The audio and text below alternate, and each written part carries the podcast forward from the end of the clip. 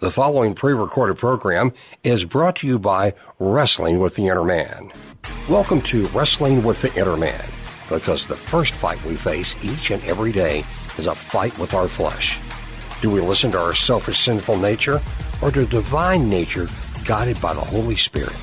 Your host, David Savage, is a product of the West Texas desert and energy industry who recently received the biggest promotion of his life, reporting directly to the top boss. God.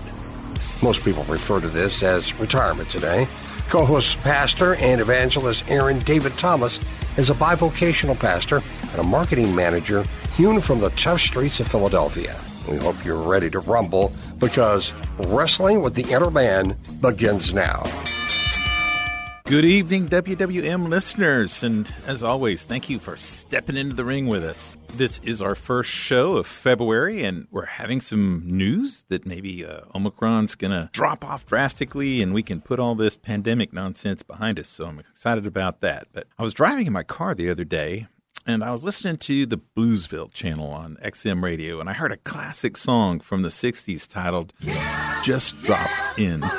See what condition my condition was in. You know that song, it's a groovy song. And as I carefully listened to the lyric, I thought, man, this sure could apply to all of us as we evaluate the impact of two years in a pandemic. So listen to this verse. These are the lyrics. I pushed my soul into a deep, dark hole, and then I followed it in. I watched myself crawling out as I was crawling in. I got up so tight I couldn't unwind. I saw so much. I broke my mind. I just dropped in to see what condition my condition was in. So that's what we're doing. We're trying to check on our condition. So we have another esteemed guest on the show today to discuss our condition, or more specifically, the current condition of the church and its pastors. So today, my guest is my good friend and Salem account executive, Pastor Brian Runge. Welcome to the show. Why don't you uh, tell our listeners about yourself and what you do at Salem Media, Brian? Well, thanks, David. And I always enjoy our conversations together. And I'm the Director of Ministry Relations here at 100.7 FM. And basically, what I do most of the time is seek out pastors and churches to broadcast with us. So that's that's the lion's share of my work. Um, I, I do other things, but basically, with that in mind, that kind of sets the stage for what we're doing and talking about today. Yep. And you do uh, discipling, like you've helped me with a number of books that uh, you've recommended, and so I appreciate that. We'll be talking about one of those today. So the, the lyrics yeah. to our song used to introduce the show are rather dark and most likely fairly accurate, unfortunately, for many people these days. It, it appears that the Christians are wrestling with church attendance. According to the Barna study that you shared with me, one third of all Christians have stopped attending altogether, both virtually and in person. For millennials, it's worse at 50% or half of all millennials. So here's a quote from a pastor in another Barna article that was uh, in with what you sent me. It says, If we're really looking at a seismic shift in how people do church, my biggest concern is that I feel like this whole season while on one hand giving people incredible access with streaming and all the other ways they could do church. And then on the other hand, it feeds the American individualist spirit, where we just curate our own spiritual experiences. We lose something very significant, I think, of what Christ meant for a disciple to be when true community is replaced by virtual pretense. So, Brian, what, what can you tell us about what you have learned from churches during the COVID pandemic? Well, first of all, what's interesting, I, I spent quite a bit of time yesterday talking with pastors and a little bit the day before. And what's fascinating to me is it really is a mixed bag as you do it. But generally, um, I'll, I'll give you this example. I talked to one of the largest churches I work with yesterday, and they said to me that COVID, and they've done a lot of lockdowns as a fairly large church has really damaged their ministry. Um, basically, they said at various times um, they've had as few as 20% of their people mm. in church when they were worshiping. Now, they've done a lot of streaming, you know, done the media thing, but what they're concerned about is the media thing doesn't produce the connection that they need for genuine ministry. And so at the end of my discussion with, he said, you know, you can pray for us, put us on your station prayer list because the reality is we've lost a lot of people. Um, and and he said, I'm just just telling you like it is for us. So that was interesting. Then I I made another call to a friend. That kind of theme goes particularly across churches that I've heard that are bigger and more based on programs. So then I had a pastor friend who serves in a rural community just north of Houston, um, maybe about 100 miles north. And basically, so I just called to ask him what he he said. His response was so totally the opposite. He said, "We have prospered and done well during COVID." But he said our community has not done any lockdowns. Uh, we we've lived pretty much unlike you know the big cities have done. Hmm. We we did a little bit of you know um, of lot, worship online, but basically we worshipped in person. He said where our people have really, in fact, he said this: our giving has gone up during COVID. Wow. Yeah, and then I said so. He had served at a church here in Houston, and then he said to me, um, "But I can tell you that the landscape is very different in Houston." And I said, "Well." Would you say that you're a more programmatic church or a relationship? And he just, I, he didn't even have to think. He said, we're relationship oriented. Um, the biggest thing our people have missed is we have had to cut down some of the dinners, you know, like potlucks that we do around uh, a work, you know, a mm-hmm. worship service, and our people miss that. So, what a stark contrast, you know, from we're in trouble in one larger church to the next one saying we've done absolutely fine. In fact, we have prospered. Yeah. So that that's that's huge. Twenty percent. That's only one fifth. And then I think uh, like the churches that I've attended, they struggle with all right. Now that we've begun the streaming, you know, people may have gotten comfortable hanging around their pajamas when we cut it off. Yeah. try to get them to come back, you know, in the building, and then you know that's they don't come back. And again, you know, referring to the Barna study you know, it went on to say that the unchurched, or those who have quit attending, bear more emotional burdens as a result because they're not really getting, you know, ministered to. Uh, increases in, in domestic violence, uh, crime in all kinds of categories, addictions and gaming and pornography all reflect this toll on our mm-hmm. society. It, it, seems people aren't finding what they need in church today, and instead, you know, are, are succumbing, you know, to these sinful behaviors. Now, I know that you deal with many pastors and churches and ministries through your position with Salem. You know, what what are pastors telling you about their churches? You know, in addition to what these uh, these two gentlemen have said. Well, I, I interesting. I got a great uh, review from a, a pastor here in Houston who has a large pastor network that he works with. And basically, I asked him, "Can you? What, what would you say?" And he said, "Well, there are two operative words that he sees people struggling with, and he thinks that many of the pastors in some of the churches he's working with are struggling on, on a higher level. The, the words that he used were fear and isolation. Hmm. And then we didn't talk that much about the fear, but he did talk about isolation, and I think you might you might be able to understand this and agree with this as well, just from your experience. He, he said pastors are often more isolated from friends and other things because of their calling to be a pastor. In other words, they often live a little bit separate. But his observation is that isolation for many people and pastors has gotten worse during COVID. And the way he said he sees it manifesting in some churches is that you have a pastor who's leading with a church with factions. You know, part of his church may be on the left, part of his church may be on the right. And what he's trying to do is play the peacemaker, you know, peacemaker in the middle of that and finding that he's in a no-win proposition. Yeah. And I hadn't I hadn't really thought about that before, but I have seen that in some cases where um, you just in and his comment was he said I met with a group of pastors the other day and I said, you know, really our calling is to represent God in this, not necessarily always be a peacemaker and and in some cases, what happens when you're the peacemaker trying to work with two factions, you get shot by both.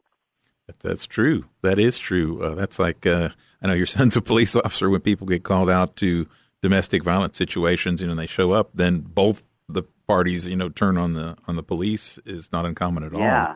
It's a it, it's a tough tightrope for those folks, and I've seen it in my church, uh, two churches here that you know I've uh, I recently changed churches, par- partly for some of these reasons we're talking about. But you know, everybody's so divided, and it's not necessarily along political lines, but about whether you should be vaccinated or not vaccinated, and the right of that choice, or whether you wear a mask or not wear a mask, and when, and so you do, you have even even families, you know, at home are divided about these things, and so that is a, a rending of of all relationships. You know, when you've got people that are so strongly opinionated on both sides, uh, it's really been what I call you know atomizing us, just just blasting us apart.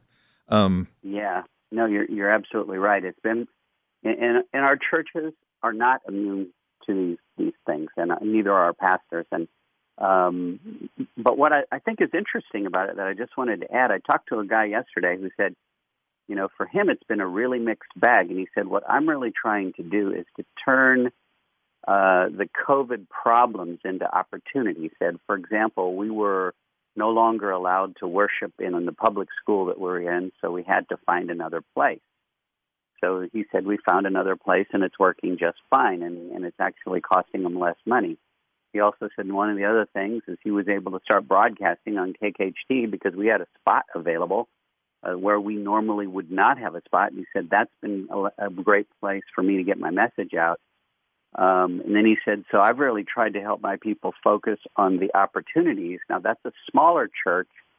And he did say then the other thing that he has learned is that he's starting to see some of the smaller churches that were really struggling uh, now start to prosper because they have lower infrastructure costs, they're more relationship oriented, and they're able to adapt, you know, to this environment more easily than some bigger churches. I think you're onto something there. You know, just being nimble and then having that lower fixed cost structure, because yeah, that's that kind of compels a pastor, no matter how godly he is, he still has to pay the bills and keep the doors open, and so then he can kind of water down his message, you know, uh, uh or like mm-hmm, you said, just mm-hmm. try to play to the to the middle to the average.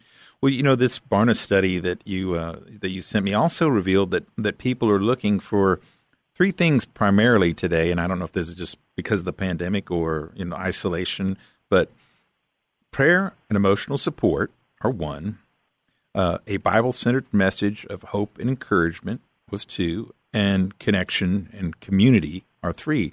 And I think these big churches, it's hard to get that connection and community when it's all about kind of the show, the the, the marquee person who's delivering the sermons. So, what what are you learning about the churches that, that broadcast with you? You know, is it any different, or like these uh, cowboy churches seem to have been on the rise? You know, very simple, very rustic, very mm-hmm. low mm-hmm. cost. You know, are they able to provide these things, like you said, even over the over the airwaves? Uh, first of all, you're you're three things from the Barna study are right on target. Um, the other the other thing that I've found interesting about the churches that are broadcasting with us, um, I rarely have people quit. Um, every now and then they do because of particular instances, and I have had a couple of people that were going through exactly what we've described that affect their budgets and had to drop off. But what I've learned about the churches that broadcast with us is oftentimes for them the getting out of the gospel message may be more important even than their building. And once they've crossed a bridge where they begin to say, you know, we're sharing the gospel on Sunday or in our life groups, and life groups are, um, to me, a really important thing. From I hear life, the word life groups, cell groups, or some kind of group who are practicing every those three things you just talked about in homes mm-hmm. all the time. And so I'm looking at it saying I really believe that the church is moving to get smaller. Um, and I guess what I mean is where we're having more relationship oriented things in homes. And so, and I see, and then the way that echoes in buying digital media or even radio is people think, hey, I need to spend more money on getting out the message than I do on my physical structure. It's a new business model. The church evolves, society evolves. It makes sense. Uh, yeah. You know, you recommended this book to me, uh, "Houses That Changed the World: The Return of mm-hmm. House Churches" by Wolfgang Simson. the book was written in 1998, so in modern times, but 24 years ago. The back cover mm-hmm. has a quote: "Millions of." I got this wrong in my throat. Sorry about that. Millions of Christians around the world are becoming aware of an imminent reformation of global proportions within the church. And he's saying this in 1998. God is changing the revered institution and is making a new collective awareness of an age old revelation, a corporate spiritual echo that reflects God's desire for the church. And then this is this is the one that really grabbed me. It said, "In a world where the church is being ignored, it is time to bring the church to the people and not the people to the church." So, wow, how, how is this theory going over with the Big C Church today? And do you think uh, Wolfgang is onto something? I, I think he is onto something. In fact, when you think about 1998, I think it was quite a ways ahead of its time mm-hmm. in, in, in seeing what was happening. But actually, his research, when you read the book, is based on traveling around the world. So he's not just looking at the United States and noticing this happening on a global level. And I, I think he is onto something. Um, one of the th- I have a pastor friend who left one of the largest churches here in Houston um, not because he was angry, but because he was saying, I'm ineffective with what, what God has called me to do. So he actually started a ministry where basically he does exactly what you're describing. He helps churches to get into their neighborhood, start groups. And he told in one time he did a radio program with us where he said, after doing that for two years in his neighborhood, you know, although he was pastor of a church that had oh, I think the attendance was a couple of thousand people. He said, after two years of working in his neighborhood and then on Easter Sunday doing a baptism out of his home, he baptized more people after those two years than he ever had in his church. Wow. That's yeah. extraordinary. Yeah, so he, he met these people who weren't Christians. They just had fellowship with their neighbors. And lo and behold, many of them started in a Bible study in his home. After doing that for two years, many of them were unchurched, not baptized. So he had a big bapti- Easter baptism thing in his pool. wow. I think that's now, fantastic. Isn't that awesome? Yes, of course. Yeah. So, and that's just what, that's exactly what Houses That Change the World is talking about. Well, so I'm going to read a little excerpt that I found that really resonated with me, and I think a, a lot of people. It says, and this is from Wolfgang's book, his words. Today we read of many people coming to Christ, every day, but we usually do not hear much about the silent exodus of people slipping out again, almost unnoticed, through the back doors of the churches. They were attracted, but not included, interested, but not integrated into an enveloping fellowship, harvested and cut, but not gathered into the barn, touched, but not transformed. They turned to look briefly at the way, then turned away, disappointed with what they saw what do you believe God is going to do, you know, in the church today, you know, with this? Because I, I think that really does represent it's it's just the old stodgy structure that's no longer, you know, even even it's you know attention deficit. You know, it's like, hey, you've got to assimilate these people in quickly, or they're going to go move on, you know, somewhere else.